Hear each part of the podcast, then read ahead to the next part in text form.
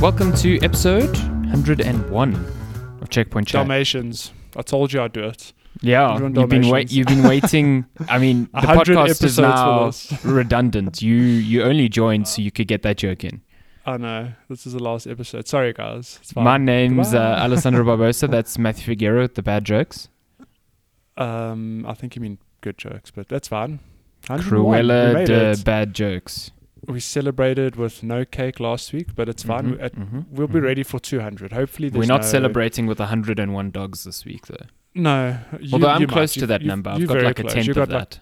Yeah, you got 110 dogs divided. Well, if you add up all your animals, you've got pretty close to a tenth too. How many tortoises do you have? We've got 4 tortoises and 2 cats, 2 dogs, and 2 cats. We've got 9, and we've got a goldfish. So that's 10. How did you get to 9? What? 4 tortoises, 2 cats, and 2 dogs. That's 8, my dude. Yeah, and a goldfish. That's 9. That's 9. And then you went to 10. But I rounded up. My bad. How dare you get your maths wrong on this podcast. We can't call this 101 Dalmatians. It's more like Animal Farm. But the not sad one. I don't think I've ever read or... It is a book, right? It's a book, yeah. But yeah, I don't think I've read Animal Farm. Isn't it meant to be like communism? Yeah, basically. And what's weird is that there's like an animation... that came out, it must have been like 80s or 90s. And I watched it as a kid, not knowing what, I mean, the story meant nothing to me. I was just there for the animals. Mm. And yeah, I don't remember much of it, but thinking about it, I'm like, why did I watch it? Is it the animals revolting against the humans? No, I honestly can't remember. I just remember, I distinctly remember, was it a pig eating jam? That's all I remember. Okay. I'm going to look it up.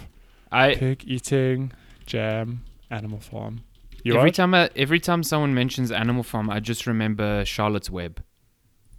No, that's the saddest book in the world. It's so sad, yeah. God, I mean, it also the only piece of media where I actually like the spider. That's true. Yeah. Also, the only time in media where you feel sad for the spider. Exactly. Yeah. Exactly. Well, I think you and I are part of a majority, but our minorities are like spiders are friends. I'm like, no. You're wrong. I'm petrified of spiders. Spiders live to murder humans. So we have this little like storeroom underneath. You've been to my house, the little patio we have. I know. So there's this. It's a dead zone. You should never go in there. So yeah, no, I definitely do not go in there because my dad. I've often helped my dad with stuff, getting stuff out of there, and every piece of whatever he pulls out of there just is like crawling with spiders. But we have like construction going on at the house this week. Everyone's wearing masks. Relax. Mm-hmm. Sure. And our 4 cats that like live outside are petrified. Yeah. So then the one went missing, and we found that she got stuck somewhere in that little like attic. Oh no! Fuck my life. I had to go in there with my mom and look for her and try and get her out, and spiders everywhere. I was not happy. How are you still alive? Is this the ghost I'm talking to? Yeah, I mean, it might as well be. My soul is forever changed. It left your body. There's also, underneath the house here, there's a whole little storeroom. I've never been in there because I'm also like, nah, it's all good. But although... in Madeira, the family home we have there, because we only really go every couple of years, whatever, that place collects spiders. Ooh, a lot. I can imagine. And so the main house is fine because I think someone does go and clean it like every now and then, whatever. But the attic there. So remember where we took photos on like that upstairs area? Yes, yeah. Okay, there's a door that goes like into the ceiling, like the beams. I'll never forget as a kid looking inside there and just seeing like spider webs everywhere. It's like, hell no. It's fun. That sounds like the typical like movie attic. Like, nope, never gonna go in there. Whoever goes in there is gonna die. Yeah, no, the only time you go in there is when you burn the house down. The only time you walk in there is when you put the gasoline down and you flick the match and you run. It's just to throw the zipper lighter in there to ignite everything. Gosh. Did you find something about a pig and jam? No, because when I look up pig and jam, Animal Farm, I literally just get photos of pigs eating jam in real life. Have you seen that meme? Or I don't know if it's a meme, but it was a picture circulating not too long ago of this corgi that ate a lot of jam and then looked like it was dead on the floor. No? Oh, I have. I've seen it. It's so cute. It's terrifying because you're like, oh my God, this corgi's died. And then you just realize he's like in a sugar coma on the floor. Like, it's, yeah, he's just like overdose. Yeah. Although it's funny, we forget like, so when I feed the cats, for example, what often goes through my mind is like, shame, it's such a small helping. Mm. It's like a little bowl. You have to remember their tummies are way smaller than ours. Yeah. So corgi eating a whole jar of jam. Oh my God. It must have felt so ill. I feel super bad. Do your cats do the thing where they eat too fast and then just throw up? Every now and then. I've had it before where like the one morning, so Lenska gets up before me and she often feeds the cats because I'm still sleeping or whatever. The one morning I like literally sat up because I heard, I think it was Luna, just like going like, oh, that lurching. Like, oh, it's horrible. Woke up, looked over, and as I opened my eyes, just... yeah. Like, thanks. I know that sound, yeah. They're just like... And you're like, oh, fuck. It's over. Goddamn. It's like it started. If they ever do that on the bed, I'm like, I'm sorry, I know you're dying, but I'm going to put you on the floor. Yeah, so no. So Lupin's like, put me down. Help me. Help. Like, yeah, not on the bed. We used to have a cat that used to do it, like, fairly often, like almost every second feed, she would just throw up and I'd be like, okay, what the hell? But so one of my cats did it recently and I was like, huh, I forgot cats do this. But it's funny because it's like, I can't figure out why. There's no like rhyme or reason. Sometimes it just happens, sometimes it doesn't. So what I've taken to doing, just because my cats are fiends for eating, is that I feed them their portion over like 2 or 3 servings in the space of an hour, because I found it's so weird. Like when I lived with my mom, we would honestly just top up their bowls. They would eat until they were satisfied, and then like they would. I am be food shocked. Lupin is not a ball. Yeah, okay, but they would eat until they were satisfied. When I moved in with Lenska, Luna became a little round ball of fluff because she would just scoff everything. So we had to take to feeding them portions. But it's weird because they whine like they are so hungry. And what I do is I feed them both. One of them will like eat a bit and then bugger off. The other one's like, look at this extra food here. And just eat the other portion. So I'd now give them 2 or 3 smaller portions over like an hour. So you make sure they eat and don't steal from each other. And yeah, and they don't projectile vomits. And there's been 1 or 2 times where Luna's like, yeah, I'm actually full. Yeah. Like I'm done. Like, she's still a ball. Listen, she's lost a bit of weight. Just a little. I think she's especially fluffy now because it's winter. She's just big boned. It's okay. She's big boned. She's beautiful. Yeah, she is beautiful. She's majestic AF. I knew things were getting out of hand when Lupin started picking up weights. I was like, oh no. So I draw the line. Hey, he turned 9 years old this week. Yeah. Hey, his birthday was just after yours. Was that like a coincidence or did you get a cat for your birthday? I think 9 years, yeah, because he's turned 9. So 9 years ago, my brother and sister-in-law, they got me him, basically, for my birthday. Oh, did your brother and sister-in-law get him for you? Yeah. That's cute. Yeah. And it's actually a cute little story where, so my sister-in-law, Daniela, they went to a pet store to get him. Actually, I don't know if you know this, I actually had 2 cats. They got me 2, but the one was very sickly and ended up dying. No, so Lupin had a brother. I only met Lupin. Aww. Yeah, well, the other one didn't last very long, unfortunately. Shame. That's sad. But Lupin apparently was like, there was a pile of kittens, and Lupin was underneath all of them. And then Daniela chose him because she's like, oh, he's so cute.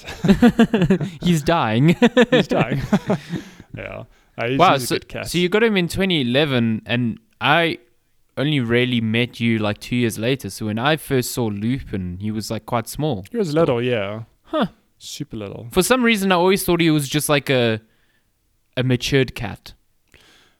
He is. I mean, 9 years old. He's like in his mid-40s in human years. Yeah, that's true. Cats live. I keep thinking of it in terms of dogs, and cats just live like super long. They live way longer. Yeah, it's a weird thing actually, because I mean, so like bigger dogs tend to live what, like 10 to 12 years, maybe. Yeah, 50, yeah, right. If they're lucky, actually, yeah. And then. Smaller dogs live like also 12 to 15, I'd say, maybe 20. But cats generally, I think they reach 15 like comfortably. Yeah, pretty easily. I've had 2 cats now that have comfortably reached like 17, 18. So yeah, it's wild to think that Lupin's been around for 9 years. And like he watched me like start studying. Well, he actually watched me like get my first job, start to go back to studying, finish my degree, go back to working, watch me like meet Lenska. I'm like, he's been around for a lot of big events in my life. God damn. He's very cute. He's one of the most lovable cats I know. He's super cool. He's super demanding. He is quite demanding. That cuteness. Is he busy walking on your desk right now? He's walking on my hair as we speak. Well, that's just a lie, because I can see you, and that's definitely not happening. I've got a placard up. You know, this isn't the real me. This is a recording. Oh, is this the green screen? It's gonna fall over. I'm gonna be sitting behind, just sleeping. Speaking of green screen, this is a bit of a plug, but I think it's just really funny. Gamespot got in contact with Tim Sweeney and got him to send over a like high resolution photo of his study that he used during that Summer Games Fest stream. Oh, yeah. So now you set it as your Zoom background if you really want. Oh, no way. I need to have that. His little plasma ball and his little desk in the background. I need that so badly. It's very good. And Tim Sweeney was a real champ and just like gave it over. It was very funny and very cute. What a dude. Yeah, what a dude. Wow. Speaking of Tim Sweeney. Epic Games. Epic Video Games. Hey. Epic Games. Gaming podcast. We Checkpoint Chat. We talk about video games. I mean, if this isn't your first rodeo here, you know how it goes. You know how it goes. Of shit. Yeah, we do. We speak it to shit, and then we speak it to games. And the games, at least on my side, haven't been that different this week. Likewise, been playing this same shit, different day. Am I right? Wow. Yeah. Exactly. Make gaming sound so terrible. God damn. Well, the game you've been playing isn't. Yeah, so I played more Crucible. We spoke about it a lot last week, but since then, Matty joined. Yeah, you joined for a session. I played like literally an hour and a half, and my immediate impression it was sort of I understood exactly where your criticisms were coming from. Mm-hmm. Like, everything you had said, because we played it was the same day, like late in the afternoon. Yeah, or was it Sunday? No, it was later that afternoon. It was later that day, and everything you had said in the morning, I was like, "Yep, I see that. Yep, this is frustrating. Yep, why didn't they do this?" Yeah, yeah. The game, like, it's annoying because despite the flaws, I did actually enjoy playing the game. But it's one of those things of like, this is cool, but if I play it for another hour or two, I'll be sick of it. That's essentially it. Like the first 2 or 3 hours I was playing it, I was like, this isn't too bad, but it's like, it just doesn't have the depth to be captivating for a very long time. You know what I mean? And there are a few other things that you didn't mention that I feel need. I mean, you did mention that the map's very big, that moving around it is very slow, but then thinking about it after I played, it's like the characters in general just feel slow. Yeah, clunky. They just feel slow. Yeah, the like there's a lot of random enemies on the map, but it's usually these giant creatures, and they're like very slow moving, and there's almost it's like lazy shooting almost. You see one, and you're like, oh, okay, I suppose I'll shoot it, run over, pick up the blue orb, so it drops. There's no like nothing really kept me on my toes, if I could put it that way. Apart from when you encountered the enemy teams, that was fun. It was like okay.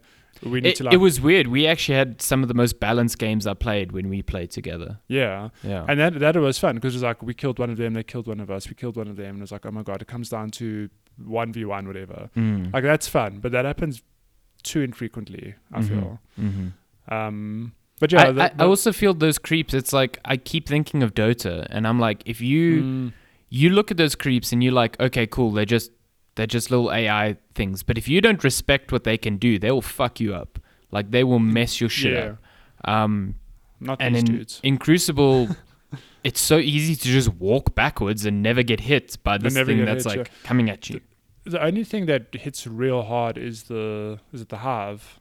Yeah, those little drones that it shoots. Holy shit. Okay, that's hectic. But the creatures themselves, they start like lumbering towards you. I'm like, okay, cool. Like, I'll shoot you. It's fine. And they also just look weird because whenever they die, it looks like their animation is not in step with your frame rate. So it's like the animation is like 30 frames or something, and it just looks terrible. It just looks horrible. So it's a pity because I think underneath all of that, the concept's there. It really just needs It's like, I hate to say it, but it's almost like it leads you know how No Man's Sky rebooted, or even how Anthem supposedly is rebooting, whatever. It needs like the core idea is there. It just needs so much more polish and balance. Yeah. Because it's just like, it feels like a thing you play once or twice in a week and then go, yeah, that was neat, and then you return back to like your Overwatch or your Counter-Strike or something, like your more engaging online games. This doesn't seem like one you stick with. Yeah, that's actually a good comparison. When you put them up against the likes of Overwatch and Counter-Strike and Dota, like all the games that sort of have some sort of DNA that they share, like it looks like pales massively in comparison. Yeah, I mean, put Crucible next to Dota, like I'd rather play Dota. Put next to Counter-Strike, I'd rather play Counter-Strike. Next to Overwatch, I'd rather play Overwatch. And you're entering a market where you need to have people commit to the game, and you want them to play for hundreds and thousands of hours, whatever, you know. But all you're getting is maybe people giving a weekend, an hour or two, and then they bounce off. Like, yeah, it's actually kind of weird because I have not played Overwatch in maybe 2 years, but after playing Crucible, I was like, I should get back into Overwatch. I wonder if I'll enjoy it a bit more now. That was the main takeaway I took from it. I haven't played Overwatch so the last year I haven't even played Brigitte. Like, that's true. I can't recall the last time I played, honestly. Yeah, we've got Brigitte, we've got Doomfist, you've got Echo, you've got Ashe, like all these new characters I've just never played. I'm just tempted because I know a lot of people at Gamespot play and really enjoy it. Like there's this crowd there that plays Overwatch quite religiously and another crowd that plays Apex quite religiously, and I'm like jealous of both because both games sound like they're in really good places at the moment. Yeah, I think Apex, I don't know about Overwatch because from what I've heard from like my colleagues and just the general sentiment is that Overwatch is like, it's okay, it's not at the high it used to be, but Apex I feel is super strong. Yeah, Apex at the moment, no season, one, everyone's loving it. Yeah, and even this spills into news a bit, but like EA said season 5 has been like their best yet. They've seen lots of new players coming in and lots of player retention, just people sticking around. So yeah, I know Overwatch is in a good place because, I mean, I don't know personally, but IGN recently re-reviewed it and gave it a 10. So really? Yeah. Shit. I need to dive back into it. I mean, I'm speaking from like the opinions I've heard. I haven't actually played it myself. I want to dive back into it, but I also know I'm like I know the game is a different beast on PC because people are just so good. So yeah. It's like listen, if you ever dive back in, I'll join you. Put it that way. I don't want to solo queue that shit. I've just been playing bits and pieces of Left 4 Dead. Oh, did you still play some more this week? I played one campaign last night. Oh. Game's so good. We're making our way through all of them. Nice. Experts. It's good time. I need to double check if I have it so I can join. Maybe. Yes. Yeah. That sounds like so how long does a campaign take? Like an hour? It's about an hour. If you play, so we're playing on experts, which means you die every now and then. It'll take you like an hour and 20 minutes, depending on how much you die. But if you play on normal or advanced, you can get through a campaign in like 30 minutes, 45 minutes. Like, it's not long. Does it? I assume it has, but I know the first game was really, air quotes, revolutionary because of that AI game director it had. Where it was basically populating levels dynamically with enemies and enemy positions. So every time you played, it was different. So I'm assuming 2 has the same thing. You can play the same level, but positioning is completely different. Well, what do you mean with the AI director? Yeah, basically like you don't play the same campaign and go, okay, when I turn this corner, there's going to be two hunters. No, yeah, that AI director is so smart. Like even just the AI in general, where so Left 4 Dead, if you remember, every special infected has like a very distinct sound. Like, you know, when there's a hunter nearby or a smoker, whatever. And it's so funny because you'll know that like they're just behind that door there. But the AR knows like you're looking at the door, so they won't come out. They won't peek or anything until you like move on. Oh my God. I mean, and this AR, 2009's not that long ago, but today and even back then, it's like, whoa. Quite revolutionary, That's quite revolutionary, yeah. And actually, Left 4 Dead 2's got something that I never realized. I think, like Apex is praised massively for its ping system. Like if you ping a door, it'll be like the door's open or the door's closed, or here's a ammo or here's a gun, whatever. Oh. Left 4 Dead's got a very similar system. It doesn't ping up on the map or anything, but you can look at an item and push a button with your character, and they'll say Molotov here or medkit here or something. That's cool. Which I completely forgot about. I mean, that game had that back then. Yeah, I don't recall that feature at all. So that's So I mean, like in a modern context, it would be you point the thing out and it gets highlighted for others, but it didn't have that. But it was I was actually shocked. But if you hear a character going Molotov here, then assuming you're communicating with them, it's like okay, cool. That's very cool. Wow, look at that. Game's game from 2009 has a ping system and voice chat that is far better than Crucible. Get out. It's actually, weirdly enough, do you remember the Left 4 Dead 1 intro movie? Like this opening cinematic. I think if I started watching it, it would like come back to me, but I can't come back to you. Think of it off the top of my head, so no. Maybe you could help me understand this. I looked it up on YouTube yesterday, and weirdly enough, I found the trailer posted on an EA YouTube channel in France. But I'm like, it's a Valve game. Like, did EA help publish it or something? Like, I don't know. Or was that like an upload error? I don't know. It was. I was like, huh? Did they weird. Maybe EA did console publishing? Helped with console publishing? I don't know. I was very confused because I Left 4 Dead. Oh, I was like, ES. I've never known Valve to work with EA, you know? Yeah. It was interesting. Oh, that's interesting. Does it say anything? EA Left 4 Dead. Left 4 Dead. It just says maybe the publishers. I mean, there's a Left 4 Dead support page on the EA website. It could be... That's so weird. So it could be that EA Partners, publisher of Portal 2, Left 4 Dead, and Crisis More is shutting down. So I think it was like a storefront thing. Because I see support pages for Left 4 Dead. EA official site lists PS3 version of Left 4 Dead 2. Yeah, it seems like they... I think it was a store thing, not an actual publishing thing. Anyway. Okay.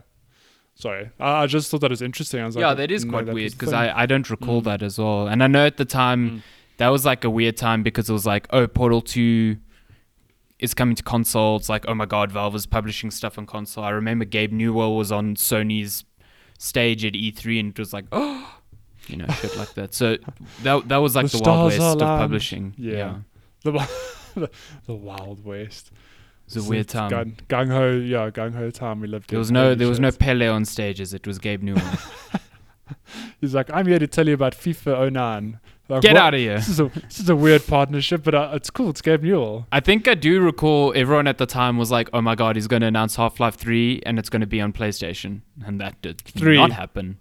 God damn. Well, you know what? With Half-Life Alex in the Wild, Half-Life 3 is no longer a pipe dream. It's there. Did you see that liquid shader thing for Half-Life Alex? Oh my God. Good Lord. This game, I need to play it. It's Lockdown level 3. Come visit me. I kind of just want to boot it up again just to mess around with the liquid thing. With the it's used for 3 hours. Just walk around going, huh, look at the liquid in this bottle. Look at the liquids. Wow. That's so cool. Like shaking the bottle and just seeing the liquids move around. So pretty fucking cool. For those of you who don't know, it was literally an update this week where... They've just made. What is it? Is it a texture or? So it's a shader.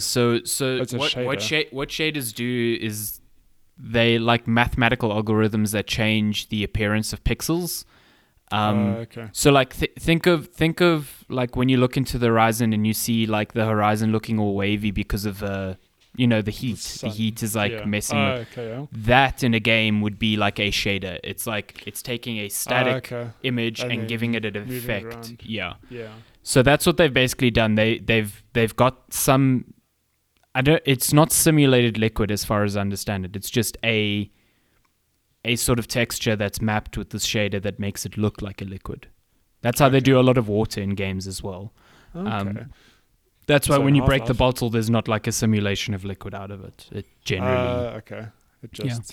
Yeah. That shaders are way beyond my understanding. The maths behind them is unbelievable. It's game dev is beyond my understanding. It's really something. Shader math blows my fucking mind. So yeah, for it to first, I know Neelan, our pal who works at Naughty Dog, he looked at that and in a Slack channel he was just like, This makes me feel so inadequate at my job. Like, okay. Because that's like part of his job is like dynamics modeling. So he's just like, I cannot produce something as good as this. I need to know how this works. And I was just like, wow. But I mean, so as an example, if he sees that, do you think there's any way for him to be like, look at him like, well, holy shit, this is possible now. I need to take a crack at this and figure it out. Maybe probably. Like, oh. Yeah. I think seeing things that previously, you know, you didn't think were, I don't know if possible is the right word, but like worth pursuing, you know, drives you to be like, cool, I'm going to try replicate that, you know. And the game dev industry is really good at, I mean, Gamasutra website, they have a lot of technical breakdowns from devs, which like go into the nitty gritty of how they achieved a certain effect or did something. I like that the industry like kind of shares their knowledge around, so everyone kind of benefits from it. I think there was an article on there this week about Gears Tactics, and it's like optimization stuff on PC, but the one was, I think there was a paragraph that was just focused on like the fidelity of one of the characters' beards. It looks pretty good. Right. It's like, if you see this image, the beard is so like every little hair is it's amazing. There. Yeah. Good Lord. The moustache of dreams. But you heard it here first. Last of Us 2 will have physics in its bottles. Yeah, definitely. I mean, it's going to happen. That's it's like, I'll get it done before launch. And when the bottles break, the liquid will simulate out realistically based on the force that you threw it with. Wow. Okay, let's not get too far away. That's the power of PS4. My God. It's a new gameplay mechanic where you have to splash the ball.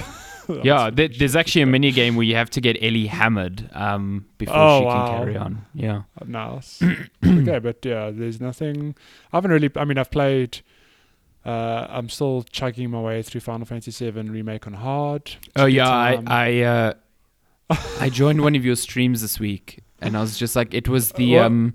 It was the scene, the dance. I don't know. Is it a brothel? I don't know. Go ahead. Did you see dancing?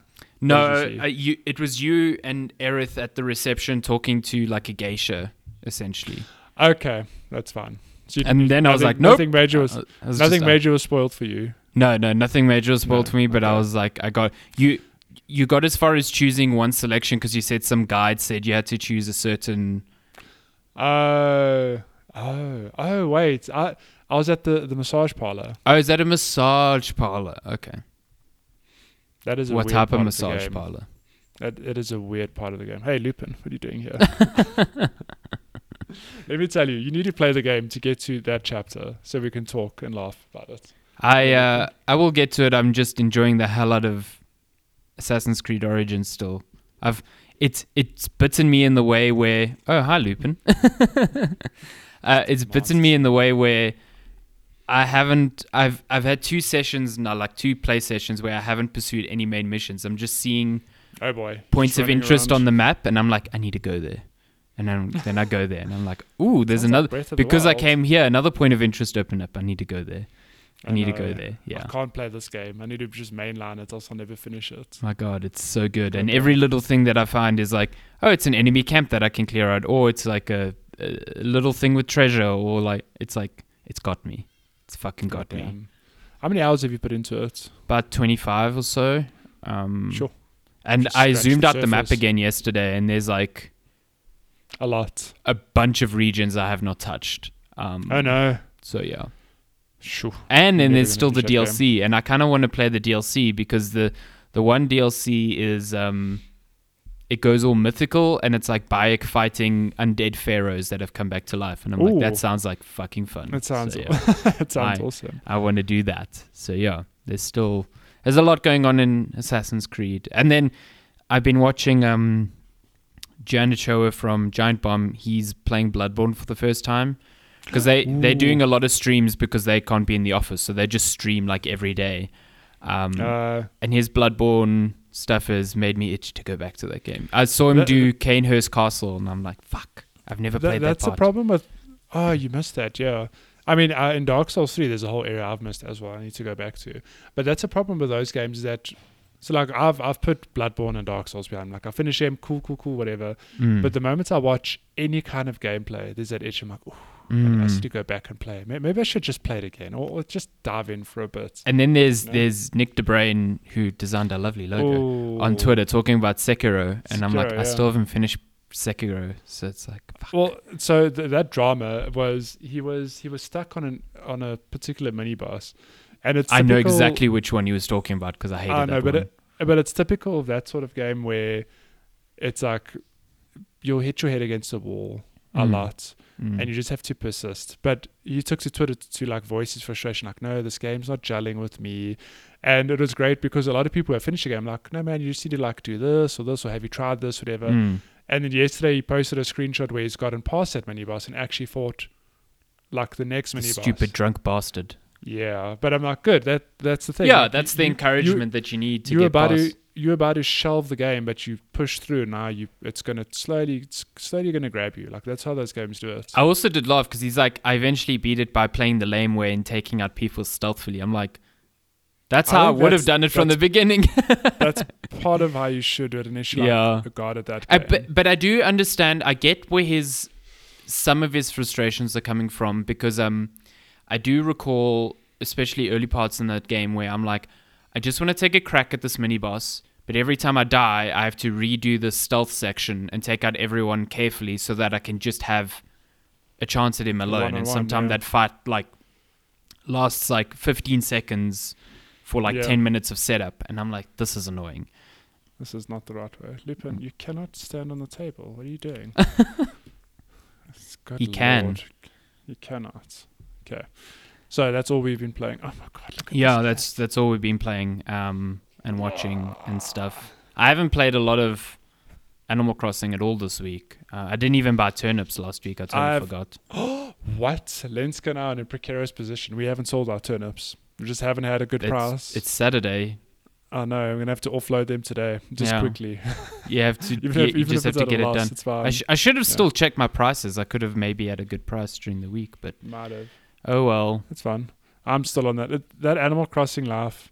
I know we talk about it every week, but it's because every week, just when I think I'm like, yeah, I'm okay, I've had enough. Then this week I'm like, actually, I want to redesign this part. I want to redo this part. I want to move this, and it's like it just never ends. I think I need a push to unlock terraforming because then it's gonna let me open terraforming. Up. Yeah. Because I laid out a whole lot of resident houses, for example, and. On the one half of the plots I chose, they're like right up against a river.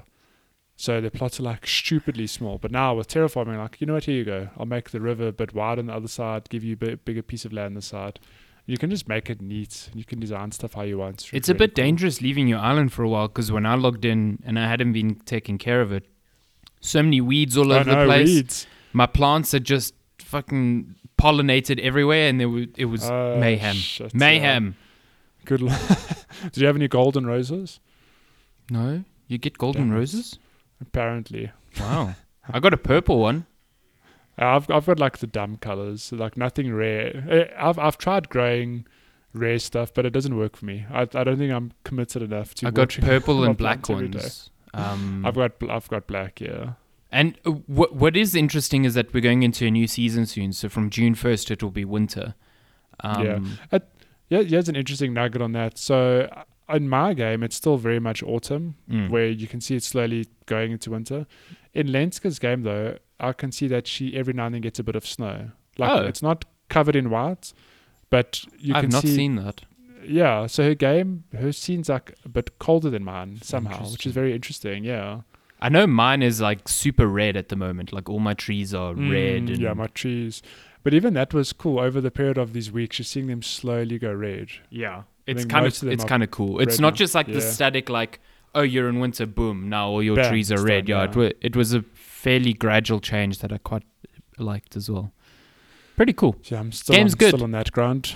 Game's good. If you told me at the beginning of the year that I would have put 75 plus hours into Animal Crossing, I would have laughed and then cried and then laughed some more and you would have sang a song. And I would have been like, Animal Crossing? Isn't that where that annoying Smash character comes from?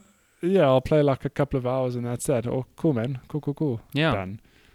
Shit, I put so much time into that game. Still can't believe I can't pocket anything as a villager. I mean,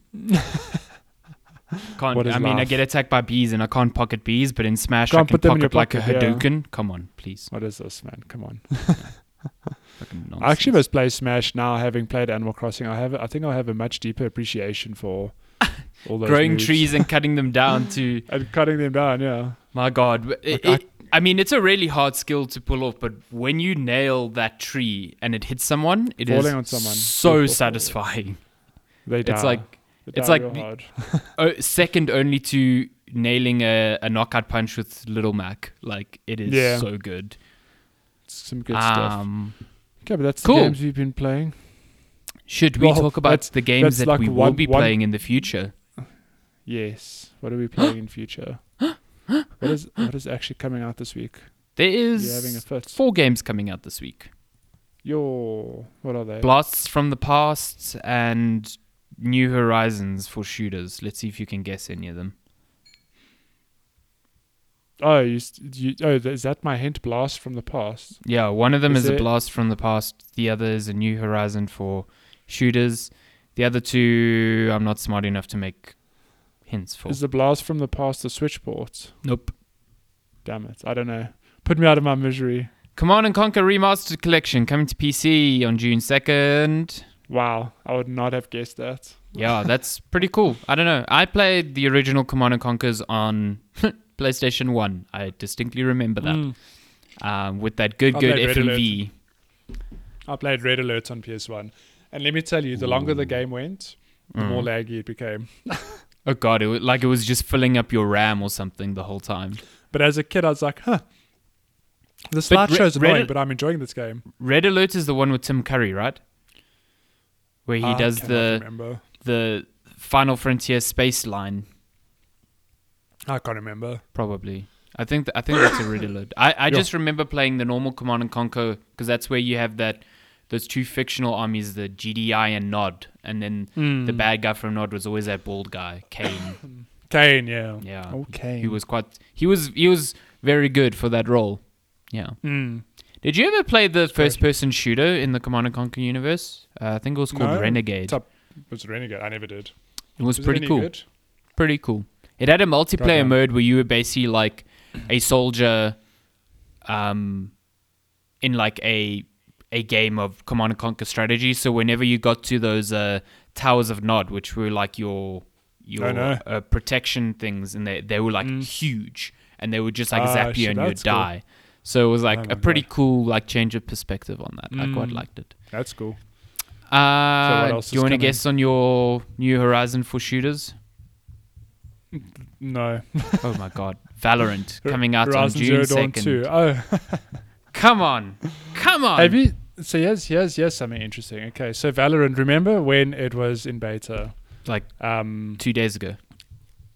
No, like over the last few weeks it's been in beta and you basically had to watch people stream it in order to get a drop keys, for the beta. Yes. Yeah. Okay.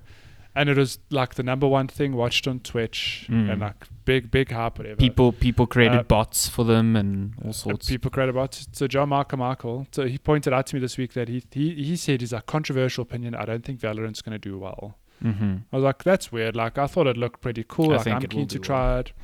But then have you looked at Twitch lately? Mm-mm. Because the game's got a release date and you don't need to watch Twitch to get any drops. It's not that watched on Twitch anymore. Oh, really? At the moment, it's only got 3,500 people watching it, which is like stupidly low. Given that it was like in the hundreds of thousands.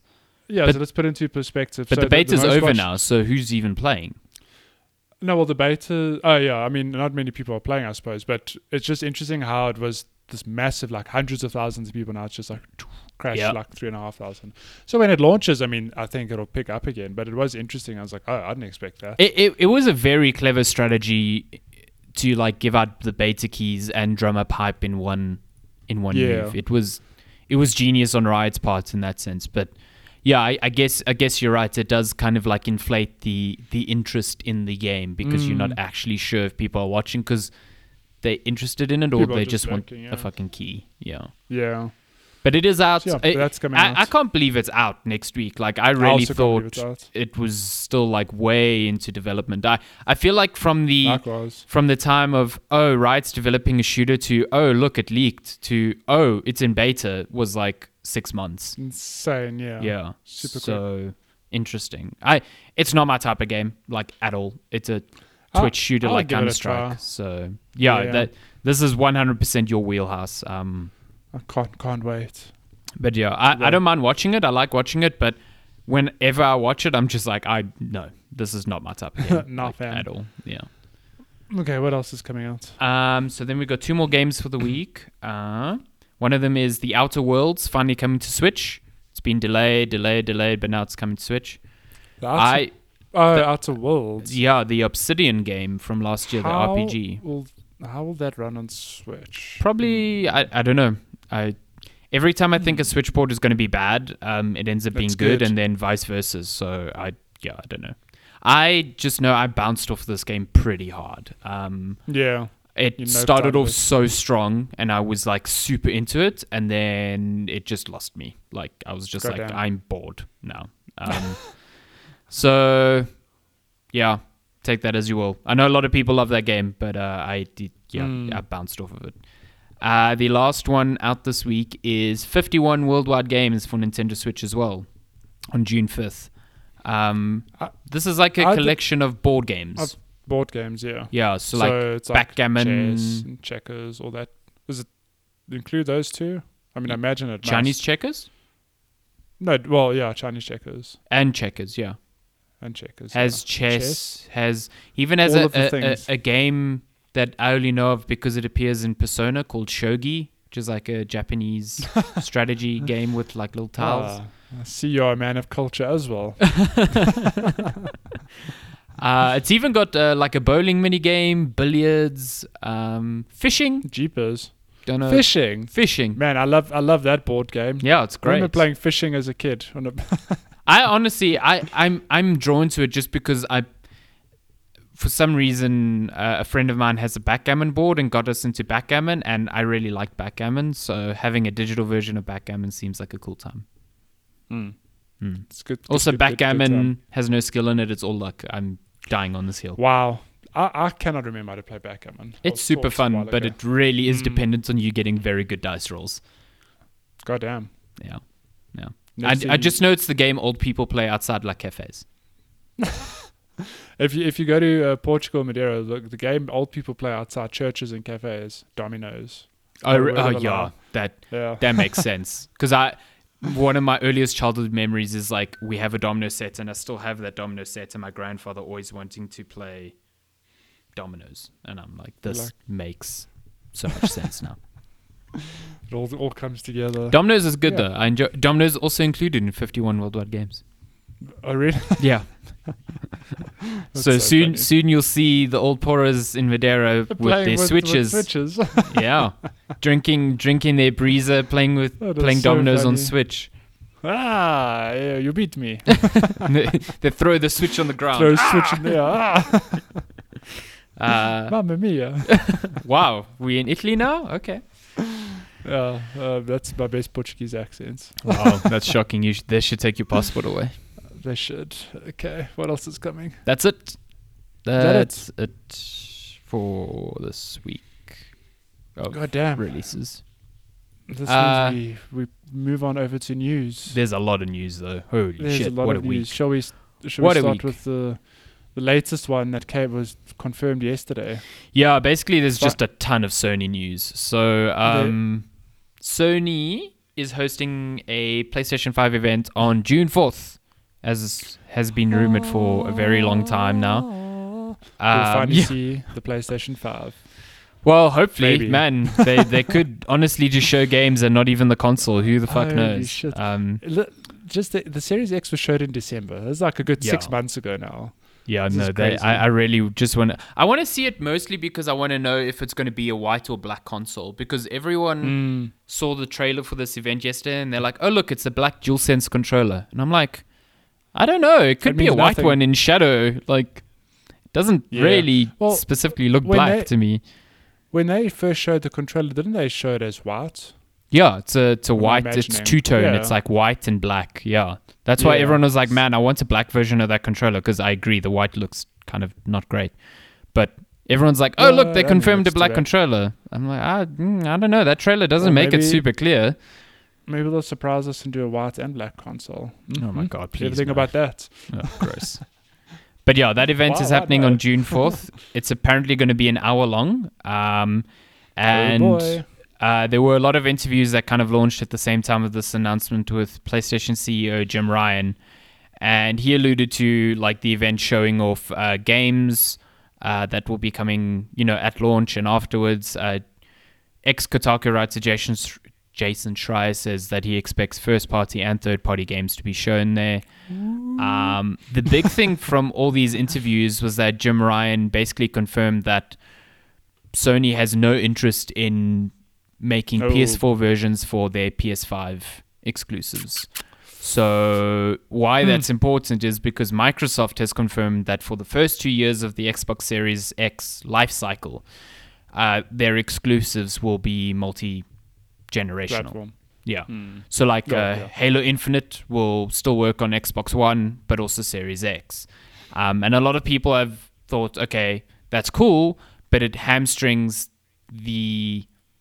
the performance that you can get on the newer console, because now you're working with like a lowest common denominator. And that's true.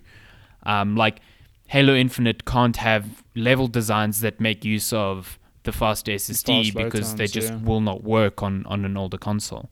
So Sony is going the complete opposite route and going, I think Jim Ryan's exact words were like, we want to give people who've bought new hardware something to be like proud of with that new hardware. So it's interesting. I mean, it's just two different approaches. So yeah, it's two different approaches. Yeah, and I can see arguments for both. Like, yeah, I mean, it's cool that if you have an Xbox, you can still look forward to playing all the latest Xbox games for at least the next 2 years. Mm-hmm. But then, like, I immediately feel less excited for Halo because I'm like, but it's being made to perform the Xbox One. I mean, don't get me wrong, it obviously could still be a great game, but it's not going to necessarily be a next-gen game then.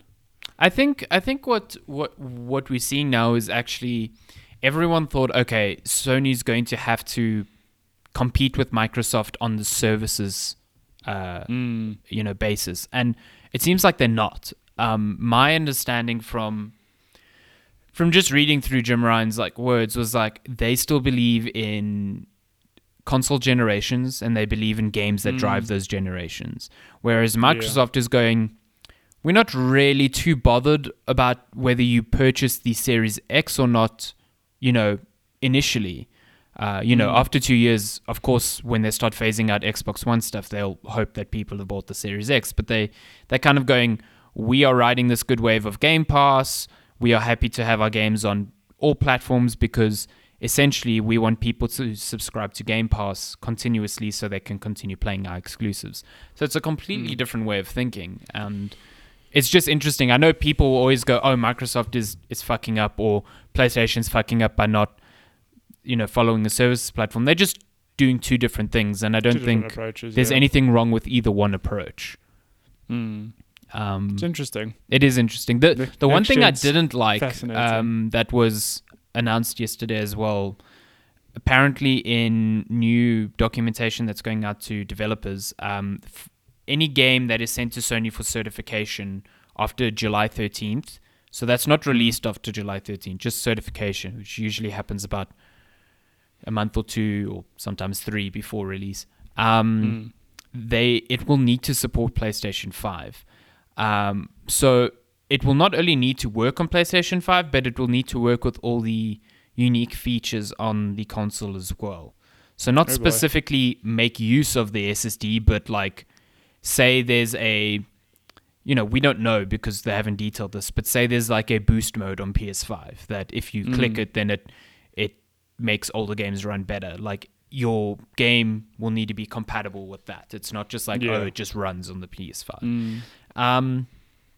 Which is cool. It means that there is some form of backwards compatibility to the PlayStation 5, but it seems that Sony is putting that onus on developers rather than building something in on a system level that just makes things work, which is what Microsoft is doing. That's what they've done. Yeah, Microsoft's Xbox Series X is basically, Phil Spencer says they hope to have all Xbox One titles compatible at launch, which is huge.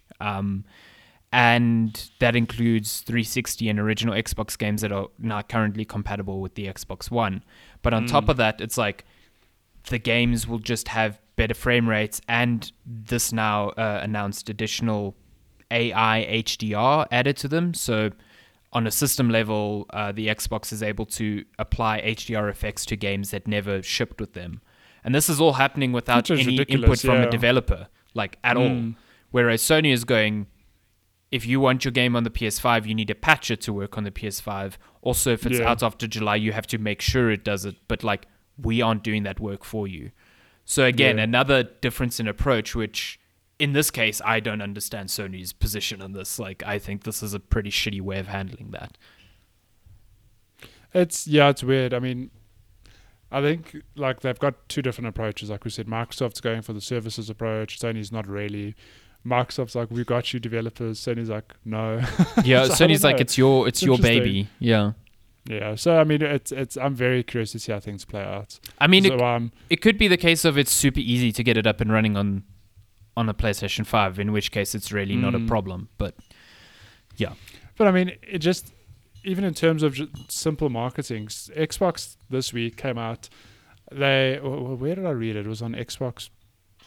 Was it on the website? I don't know. It was like a press Xbox release Wire, yeah. Maybe an Xbox Wide, yeah, where it's like our older games will run on the new Series X and often have like double the frames, like out the box, where Sony hasn't really said that. They're just like... Sony's being super coy with all of that information. It's very weird, yeah. But again, I don't think that's a huge problem for Sony, because right now they're just riding this wave of, we have such a great exclusive library of games that is what drives the console. So... it's this weird thing where Microsoft is definitely making more consumer-focused decisions that I agree with, but from what I can glean, I mean, the internet is a very small drop of like the overall consensus, but like more people seem pretty happy with Sony's output of games over services right now. Yeah, which might change though. I mean, we don't know. Yeah, we don't know. I also, at the end of the day, like I get.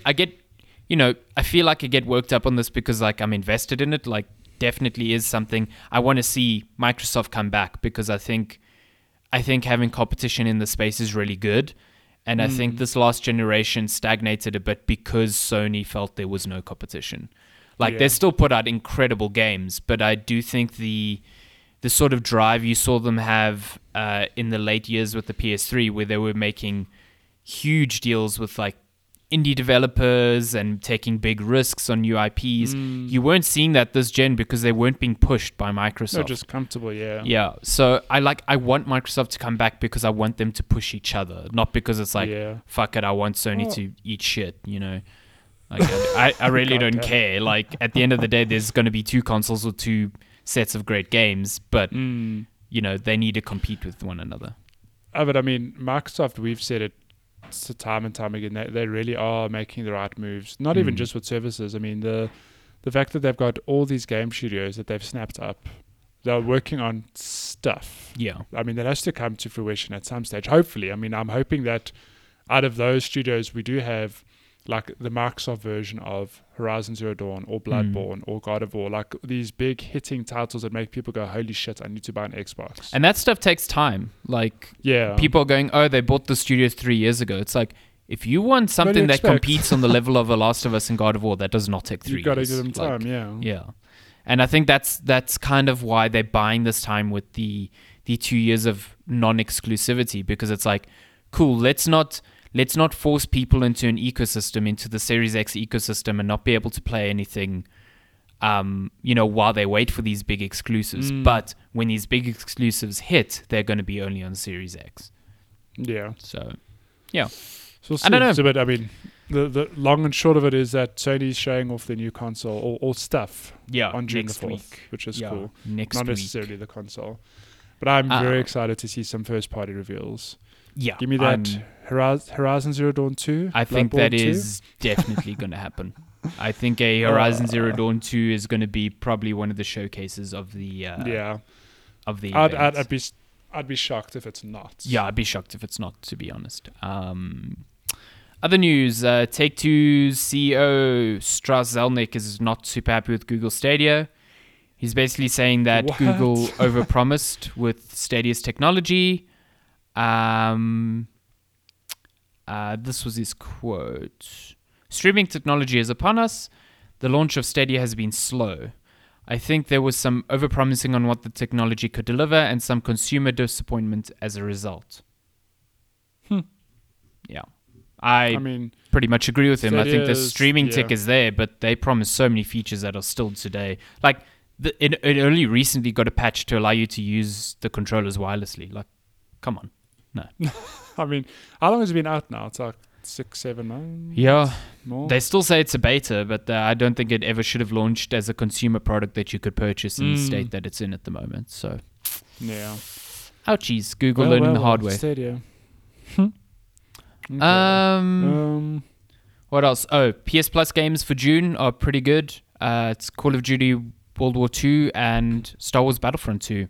Two really good shooters. So Call of Duty World War II, I'm like, nah, I like hot and cold in it, you know. Mm-hmm. But Battlefront 2, given that it's been good, overhauled and fixed over the last couple of years, I'm like, it's a good time. Maybe I should dive into that. Yeah, we should both dive into that. I'd be keen to play more of that online.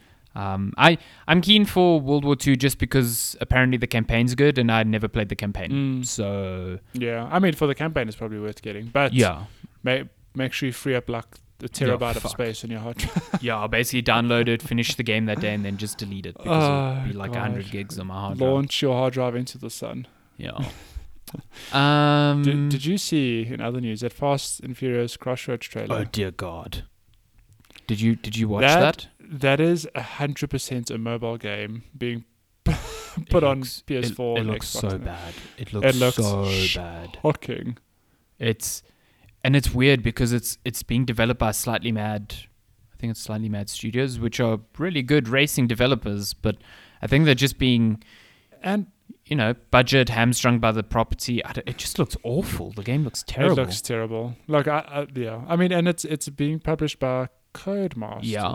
On top of it, I saw that. I was like, that's so weird. Codemasters makes good racing games. Yeah, they publish like Formula One of the best racing sims out there. Shit. It's just like, I don't know, it looks like an old game. It just looks like these, like, you're racing and your car has gadgets and you're shooting a thing and watching a health bar go down. Like, the visuals look bad, the voice acting, oh my God. That's it is so bad. Like, they've got the voice, they've got the actors like Vin Diesel. I don't watch Fast and Furious. I don't know who the fuck acts in that movie. I just know Vin Diesel, man. Michelle Rodriguez. Oh, Michelle Rodriguez. Oh, yeah, she was on stage with him at the Game Awards. Who was the dude in the one movie? He was a rapper. Is he still there? What's his name? DMX? Or I don't know. I know Han. I don't know the actor's name, but I know Han. I know Gal Gadot was in one of them. Really? Yeah. What? I don't know that. Yeah, like Fast and Furious 4 or 5. Yeah, that was like her big break. It's amazing. Yeah. Really shit. This is some trivia I didn't know. Yep. Okay. Yep. But yeah, the game looks awful. The VO is just terrible, and it just, I don't know. I think the trailer does a good job of explaining just how awful it looks. It just, yeah. Go watch it and cry. Yeah, terrible, absolutely terrible. There was a state of play for The Last of Us 2 this week, but I did not watch it. I didn't watch it either because I don't want to spoil myself. No spoilers, please. All I do know is that at some point Ellie stealth kills someone, and that someone is playing Hotline Miami on a PlayStation Vita, which I think is pretty funny. That's amazing. Yeah. Well, that Vita's got a battery that lasted like 25 years. Pro Vita. Is that a teaser for Pro Vita biscuits? I'd eat a Pro Vita biscuit right now. I'd love it. Is that a teaser for the Vita too? Oh my God. Or The Last of Us coming to Vita. Wow, can you imagine? We've got this game to work on, this hardware that's like 10-15 years old. Oh my God. How old is it? It's not that old. I remember buying the Vita in 2011. End of 2011. The Vita was, yeah, it was like a weird end of PS3 before PS4 console. I remember I got it in China because I was there on holiday in December 2011. And then it only launched in South Africa, I think like 3 or 4 months later. So, yeah. Oh, damn. What else? Don't know. There was lots of stuff this week. Why am I like blanking on things? I don't remember. The Witcher has sold over 50 million copies. Oh, yes. Yeah, the series. Which is pretty wild. Yeah. What's pretty wild is like that number's increased by 17 million in the past like 3 years. And the CD Projekt Red hasn't released anything. So it's like, wow. They're just printing money at this stage. Well, look. Yep. Cyberpunk's coming. Let's not forget that. Yeah, I'm very excited. Like hotcakes as well. I'm very excited for Cyberpunk. Yeah, I mean, I guess having The Witcher on Netflix also helped. Like people that, like, I should play that again. That boosted. I mean, we covered that where it was like the game sold more or had more concurrent players or something stupid than it did on like launch. Oh yeah, it had more concurrent players than at launch. Yeah, that's right. Yeah. Which is okay. Yeah, okay. I think the show did wonders for that game. Yeah, and it's just a game that like it came out like 5 years ago and it's still in the conversation. You know what I mean? It's like a real good everyone RPG. Still talks about it. Yeah, I really need to play the DLC. Oh, I just need to. Yeah, like, same. The thing is, I know it's I suppose it's like Assassin's Creed where you know you're going to commit like dozens of hours. Mm. So it's just about just wrapping my head around like, okay, you're not going to play other stuff for a long time. Yeah, you've just got to commit to it. Yeah, and just dive in. But if you like can't play bits and pieces, that's the sort of game you have to focus on and get through it, you know? Yeah, yeah. Hideo Kojima spoke in an interview with a Japanese publication called Live Door? Is it Live Door? Hold on. But basically, he says that... so, three things. Yeah, it was Live Door. Three things. Firstly, Death Stranding was profitable. It's recouped all development costs and given them enough money to comfortably continue with their next project. Speaking of the next... Death Stranding 2. Oh, God. Speaking of the next project, they are currently in planning for their next major project, so he couldn't really share much. But he's still interested in... pursuing smaller projects while they pursue, you know, the bigger ones. I know a while ago he hinted at like a horror game that could maybe be one of those smaller ones. So I don't know. He also said he definitely has not bought the Silent Hills IP because that rumor was doing the rounds. But the big part of this interview was that he says that recently Kojima Productions had a major project cancelled. So in the interview, he says, recently a major project of mine got cancelled, so I'm pretty pissed, but that's the games industry for you. So, I wonder if we'll ever know what it was. Yeah. A major project that got canned. Yeah, Metal Gear Solid 6. Even more solid Snake. Metal Gear Survive 2. Ooh, no Kojima on that. No. I would love to know what he's working on next because, so I mean, no Death Stranding spoilers, but there could be a sequel. But it's kind of fun if the game's just self-contained, like it is what it is, you know. Yeah.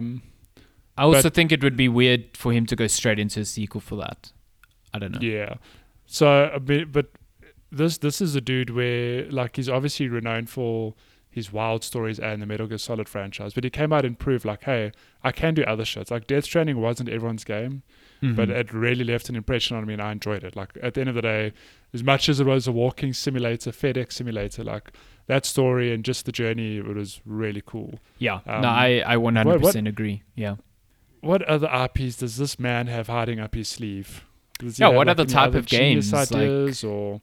Yeah, I'm like curious to see him do more things like Death Stranding was a new IP from him for the first time in like over a decade. So yeah, I'm keen to see different things from him. I wouldn't say no to Death Stranding 2, but I just think it's too early for that. It's way too early. Yeah. But I'm still adamant that he should make a horror game. He could keep the mechanics, whatever he had planned for Silent Hills, just call it something else. Yeah, no, I agree. Know. And I think it would work if it ends up being like one of his smaller projects that he, not on the scope of a Death Stranding, but no, something like that is like a 5-6 hour contained thing that could be pretty fucking cool. Rumor he was working on Resident Evil 8 and that got cancelled. Could you imagine? Could you? There's actually a rumor going around that there's a Resident Evil announcement happening in June. So, really? Ooh, interesting. What else? There? Was this week? Yeah, the Zack Snyder Justice League cut stuff. I know it's not gaming, but I think it's ridiculous. But yeah, I mean, is it ridiculous? Justice League was a bad movie. I don't think a cut is going to save it. You don't think a cut, a 4 hour cut won't save it? I can't imagine a 4 hour cut of that movie. Good Lord. I have not. The last DC movie I watched was Wonder Woman, and I enjoyed that. I haven't seen Aquaman. I haven't seen Justice League. Aquaman is a fun time. Aquaman's like dumb, but I enjoyed it. And I could say the same for Shazam. Shazam was like, haven't seen Shazam. Shazam was like, cool, I enjoyed that. I don't think I'm going to watch that again, but it was fun, you know. It was fun. Justice League, I actively disliked. Like, I walked out of the cinema and I was like, that was bad. Like, I was not happy with that film. It's so funny. Oh my God. Speaking of movies, Cate Blanchett has officially joined the Borderlands movie. It was rumored a few weeks ago. So, what, her joining, or that the movie was rumored? Oh, no. So they confirmed the movie ages ago, but then there was a rumor that she had joined the movie. Yeah. What rock was I hiding under when they announced the Borderlands movie? Because I saw that as well. Randy Pitchford announced it. Yeah. I don't remember for shit, honestly. So when it was, I saw the headline, yeah, she's part of the Borderlands movie. I was like, hang on, making a Borderlands movie? Yeah, with horror director Eli Roth. So... okay, that's interesting. Yeah. So Cate Blanchett is now there. She's like the only reason I'm kind of interested in this movie now, because she's going to play Lilith. Movie? Yeah, I can see that, but I don't know. It's like, I don't know how they make a movie about this. Fun, dumb action movie. Like, that's the only way. I mean, look, but Borderlands 2, for example, is the gunplay in Borderlands is great, but Borderlands 2 did have very memorable characters. That's true. And the story, like, it's not... like, the story is not the best story, but the little in-between moments I really enjoyed. So if they could capture that dialogue and have some good beats in the movie, then why not? I think if they maybe stay away from, like, an overarching, there's many vaults and this and that, and just stick with maybe, like, a ragtag group of vault hunters, quote-unquote, that take part in like a sort of heist. So make it like a heist movie on an alien planet, on like a Mad Max-ish type planet. That could be fun. Yeah, that could be quite fun. Yeah. Yeah, I could like Mad Max but a heist movie. I would watch that. So, goddamn. Who knows? I don't know. It's being made in conjunction with Gearbox, so who knows? Iron Man VR got a demo on PSN that you can download right now if you really want to set up PSVR again. Are you never going back to PSVR? Fuck no. I looked at it the other day and I was just like, I can't. That is honestly my thinking. I was like, you know what? I'll skip this gen. I'll play all these things. Like, I don't know if that's going to happen, but I assume there's going to be a PSVR 2 or something in the future, hopefully. Yeah. I assume so. And that all these games will work. So, yeah, let's see. I just, when it was my only VR solution, sure, I went through the trouble of setting that thing up. But now that I've played Quest, which is A, easier to set up, B, way better at tracking my movements, I can't imagine going back to PSVR. Just, speaking of Iron Man, there is a Avengers. Remember they're making that Avengers game? Totally forgot about that. It's they streaming some gameplay at the end of June. I don't know. I keep forgetting this game's out in like fucking September. June is a pretty big month, yeah. And this game, I don't know. Legitimately, I saw this announcement. I was like, oh yeah, I forgot about that game. I saw that game at E3 last year, and it made no impression on me. It was just, I thought it was very boring and bland. And it's the Avengers. How are you doing this to them? But anyway. Also, I think it's also like launching a live service game at the end of a console generation seems fucking ill-advised, in my opinion. Yeah, not only that, but it seems a bit ill-timed in that it feels like the Marvel hype has died down after Endgame. The last one, Endgame. It's like they're going to reboot, not reboot, but there are more movies coming, obviously, but that is like the pinnacle of that whole arc. And it feels a bit of like an afterthought. Like, I mean, look, you can't now rush the release of a game to tie into the movie or whatever, but it feels like that game should have been planned like 2-3 years earlier than it was to launch alongside, because it's different. Like it's the same characters but different universes, whatever. But it's in the name, like the Avengers. People know the Avengers, you know. No, I imagine this game coming out a month or two after Endgame. It would have sold like crazy. It'd be awesome, yeah. I don't know. Even if the game wasn't that good, people just like they have that Avengers sickness, you know, and they're just like going at it. So no, I 100% agree with you. I think I wouldn't be surprised if internally that was the plan, and it just, you know, the realities of development just didn't allow for it. But it does feel like whenever you hear about it now, you go, oh yeah, the Avengers. Oh yeah, I remember they don't look that good like the movie, and then you think about the movie and it's like, oh, it's been some time, you know. Yeah, it feels weird now. Who's the dude with the hammer again? Shit, who's that guy? He's some sort of god, I don't know. Oh yeah, Chris Hemsworth, that's it. That's it. Robert Downey Jr. is my favorite hero. Yeah. Speaking of Chris Hemsworth, I think it's a dumb action movie, but it's an enjoyable one on Netflix called Extraction, with him as the lead character. Yes. And the whole movie, he's like shooting people with guns and whatever. I'm just waiting for a hammer to like just appear.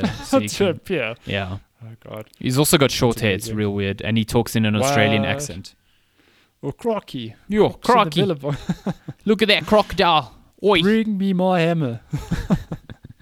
Oi, governor. Okay, what other news do we have? That's it. I'm done. Yeah, I'm done. Is that the news? That's the news. We get questions. The news. I should play Minecraft Dungeons sometime. I've been seeing good reviews. I really want to play it. Yeah, we should play co-op. Game Pass, so yeah, let's grab it. I'll download it. 100% we'll download it. Seems like a fun. Okay. Questions? Oh yeah. If you want to send us questions, you can email us checkpointchatpodcast@gmail.com. You can find us on Twitter @checkpointchat. On Instagram @CheckpointChat, and the newly released CheckpointChat.com, our website, hosts our episodes. It will get updates going forward. It's fairly simple right now. Leave me alone. We've also got a YouTube channel, youtube.com /CheckpointChat. You just have to search Checkpoint Chat on YouTube. Go subscribe. We need to hit 100 subscribers to get. Yeah, go subscribe so we can get our custom URL. God damn it. What was I going to say? Oh, can people submit a message on the website yet? No. Not yet, but that is coming. That is the plan. That is definitely on the roadmap. If I had a Trello board, which maybe I should make a Trello board, it would be on the Trello board. God, Trello boards. Work process. Work. Yeah. I mean, I'm busy fighting with that website because something I thought that was very cool is now actually causing issues for me. So. God damn. Yeah. Websites, we have, hooray. Across all of the platforms we now have, we have received one question this week. It's okay. We got so many last week. From Malesh. So he says... Oh, we were just talking about Australia. Yeah, Crocky. Okay, so I'm reading this verbatim. He says, hey guys, there is a crazy lady with as many spotted dogs as there are Checkpoint Chat episodes. Huh? Aha, you get that. Because I read it at like... 6 this morning when I opened my eyes, and it didn't make sense, and now I get it. Cruella de Chat, or Checkpoint Deville. Checkpoint Deville, damn. With all this talk about The Last of Us 2 spoilers, I was wondering if you guys take any special measures to avoid these. I don't. I tend to play older games, so I'll come across spoilery info sometimes. I've been very lucky so far. I somehow managed to play God of War about 2 months ago and had no idea about the surprise ending. Oh, that is cool. Perhaps I do hear them, but I don't have context and I forget about it. Have you managed to avoid The Last of Us 2 spoilers? Apparently they're correct. Also, what has been the worst spoiler you've encountered? I think your approach works. I think if you just don't like seek it out, and it kind of like you hear things on the periphery and you don't remember them. I do. It's happened a lot for games for me. I remember I played Nier Automata like super late, and I listened to podcasts with discussions about it, but because I had no point of reference for it, I just forgot about a lot of the broad strokes. So when I played it, it felt fresh and the big points hit with me. I'm also of the opinion that yes, it's shit to hear a spoiler. Like, to me, a spoiler is like being told a certain character dies so that when you play a game, you're anticipating that happening. But I find that a good game or a good TV series or a good movie will still build up to that moment in a way that cannot be spoiled. It's not something that spoilers can take away. So in general, you know, I don't go seeking spoilers. I don't go... You know, I'm being very careful about what I click now with regards to The Last of Us 2, because I know any post that Sony does on Twitter about it will have a spoiler in the reply. So I'm like conscious of not looking at that stuff, but I'm also not like, I'm not muting words and blocking things. And like, at the end of the day, this is part of the industry that I like work in. So if it happens, it happens, whatever. I must say, nothing comes to, well, before I start, do you have, is there anything that comes to mind that's been spoiled for you, like in your life, that you're like, oh no, it's terrible? Okay, you go. I'll think of that. I need to think about that. So I'm pretty much on the same page as Malesh, where, okay, like recently I've been playing more modern games, but I've got terrible memories. So there could be something said about a game that I only get around to in like 3 years' time, whatever. And when it happens, I'm like, oh shit. And I'm like, at the back of my mind, I'm like, oh, I think I remember reading this, but I had no idea happened. Like I've just completely forgot about it. But I'm the same. I've never blocked a word or muted a word on Twitter, because I don't know, maybe just the people I follow are nice. They don't just post random spoilers. And I am mindful of, like, when it depends on the game, obviously, but when it comes to watching trailers or whatever, I sort of cut myself off at some stage. I'll watch like a announced trailer, but then I don't watch all the gameplay trailers and this trailer and the story trailer, because I'm like, I want to go into a game fresh. Like, I'm adamant that the less you know about something, the more you appreciate it when you experience it firsthand. Yeah, definitely. So yeah, and just on that, like, I don't, on The Last of Us 2 specifically, when I've clicked on tweets, I mean, I haven't clicked on tweets because I have read that, I know, like, people are spoiling the whole game in the first tweet or in YouTube comments. So I actively avoid that because I don't want it spoiled. Like, I enjoy the surprise of learning something, you know. Yeah, of course. And that's like easy to avoid because you kind of expect it to be this. It's just like, who the fuck reads chat and YouTube, like live YouTube streams anyway? That it's nonsense. I hate it because it's too much. Yeah, I mean, it's just a scroll of text happening too fast. Yeah. So. And it's very easy for your eye to like read two words and be like, damn it.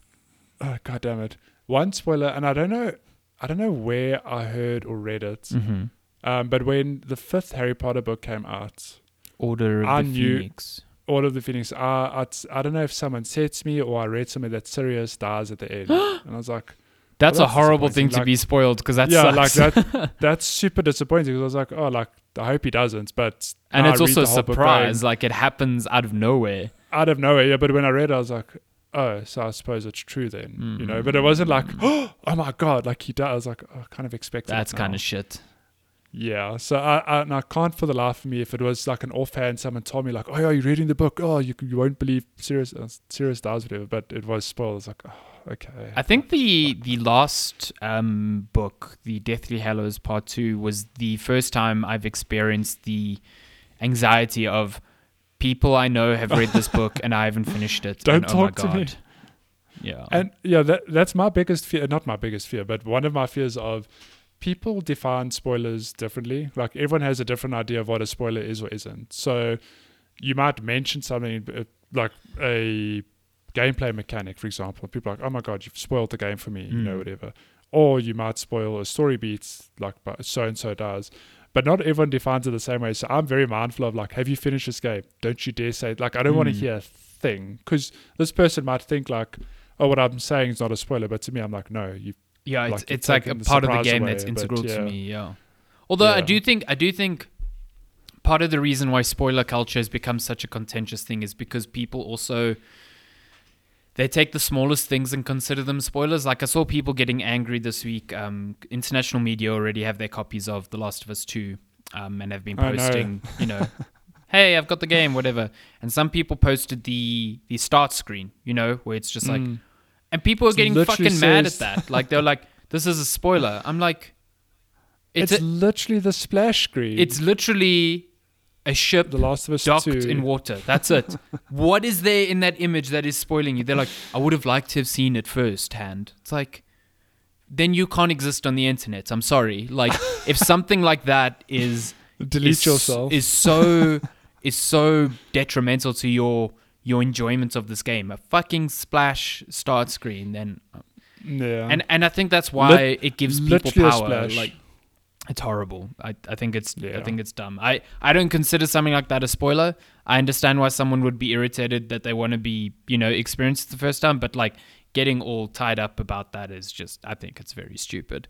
I don't think anything, I can't think of a specific example of something being spoiled for me, but as a cop-out, I'm not going to say who, because then I know someone might go spoil this for them in some way, but over the past few weeks, I discovered someone that I worked with has not played the first Bioshock and doesn't know the twist of Bioshock. And I'm just like, how?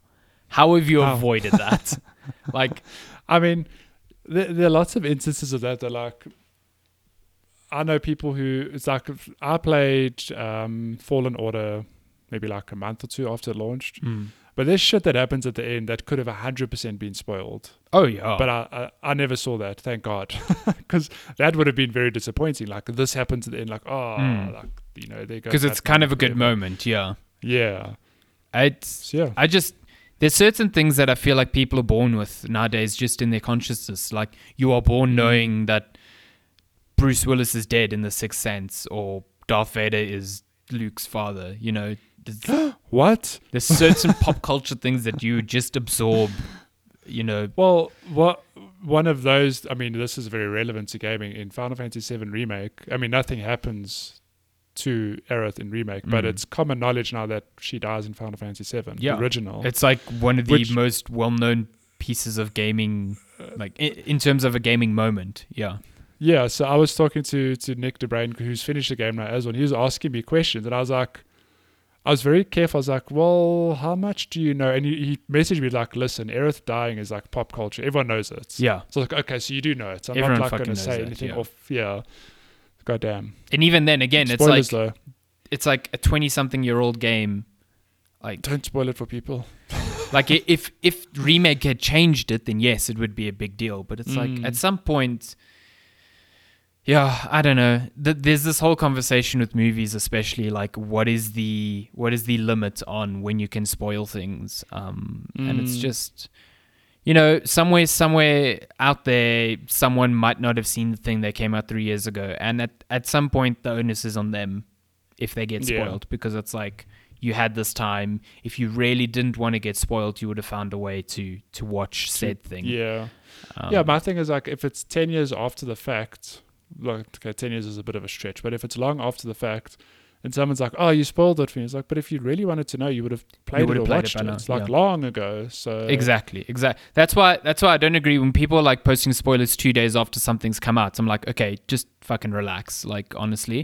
But like, even like half a year later, it's like, if you really didn't want to get spoiled, you can't expect people to not discuss these things in an open platform forever. Like, it's just not going to happen. So yeah, but I think Malesh's approach is right. It's just like, you don't go looking for it, and you don't really pay attention to a lot of it, and you often forget it. So yeah. What was the game you played recently that I was like, how did you not get spoiled? I think it was God of War as well, or was it Horizon? I can't. Don't know, but I mean, those are good examples of, okay, God of War I played like pretty close to launch, so that could. There was something I remember you played like ages. But I mean, it could have been, might have been Horizon Zero Dawn, because that is like some big story beats happen. And I knew nothing about that story. Mm. Sometimes ignorance is bliss. Ignorance like is bliss. It's true. It's true. Yeah. Yeah, but video games are a good time. Mm-hmm. Don't spoil them. Yeah, don't spoil them. I mean, don't tell us what happens in The Last of Us 2. Don't be like some people. I know a lot of people at Gamespot have literally had direct messages on places like Instagram with The Last of Us 2 spoilers, which is real fucked up. So don't do that. Why are people like this? See, that's like the other side of the coin. It's like you're intentionally going out of your way to try and ruin something for someone because you know it will like anger them. So, yeah, I don't like that. That's gross. Me angry. Grr. Smash Switch. Me Hulk. Me Hulk. Yeah, but that's episode 101 Dalmatians. Yeah, thank you for sending your question, Milesh. If you want to send questions like Milesh, you know where to find us. Checkpointchat.com. Mm-hmm. It's our website. You can send us messages, though, on checkpointchatpodcast@gmail.com or through any of our social channels. Twitter, Instagram, TikTok, all of the things. It's all linked on the website as well, so it's easy to find. On TikTok, do you know that PlayStation now has their own TikTok account? Can't wait to see Joel from The Last of Us flossing. There are some good memes there. Can you direct message on TikTok? I have no idea. Can you send us a TikTok? Probably. Yeah, that'd be pretty cool. Share a link. I like TikTok. It's pretty fun. It's a good time. Yeah, it's a weird time. Every now and then I find new TikToks and it's a good time. You have a good laugh? Yeah. Mm-hmm. Have a good chuckle and you go, that made my day better. That is a good 15 seconds. Back to reality. I hate everything. That shawarma kebab filter thing still kills me every time I see it. Still the best. I can hear the music. I can close my eyes just hear the song. I've seen so many different variations of it, but they all get me. It's top tier content. But yeah, that's episode 101 Checkpoint Chat. Mm-hmm. It's a bit shorter than last week's, but last week's was super long. So I mean, last week was our longest episode ever. Yeah. So, but I'm planning to play some new things this week, so we'll have more to chat about next week. What are you playing? More Assassin's Creed. Leave me alone. NDA. There's no NDAs yet. I haven't signed anything just yet. I need to finish up Final Fantasy VII so I can get to Hellblade. Oh, and I need to play that too, yeah. Well. Mm-hmm. And Minecraft Dungeons, so many games. Yeah, Minecraft Dungeons, I kind of want to... Apparently, it's short as well, so maybe we should... It's like 5-6 hours. I should get... Because Shani's got a laptop that could probably play that, maybe. I don't know. Could get Lenska involved as well, and we play 4-player Minecraft Dungeons. It'll be cool. Ooh. She could do it on her work laptop. Mm. Mm-hmm. Does her work laptop have a fancy graphics card for all the modeling software? No, her laptop's old. I thought they'd need like powerful ones for all the 3D architecture stuff. I think it is powerful, but it's an old powerful laptop. It's fine. Just load a Game Pass on there if I can get it going. 15 rand, man. Boom. I mean, come on, what are you going to do? Nailed it. Bam. Yeah, I still need to get Lenska to play Minecraft. I think she would love the shit out of it. I think she would really like it. Yeah, I agree. She would lose herself, and then you let her play on your desktop with that good RTX. I still really want to try that. Me too. One day. Me too. Mm-hmm. I need to download that and just give it a go. Those well-lit blocks. Holy shit. Am I right? Am I right? Yeah. Okay, bye. Ray tracings. Okay, bye. Thanks for listening. It's episode 101. We will see you next week. As always, stay safe and warm. It's very cold. Stay frosty. No, stay the opposite of frosty. Yeah. Stay warm. Stay toasty. What's the there we go, toasty. Stay toasty. Make toast and stay toasty. Toast with soups. Oh my god. It's so good. I'm gonna go eat now. Okay, bye. Okay, love you. Bye.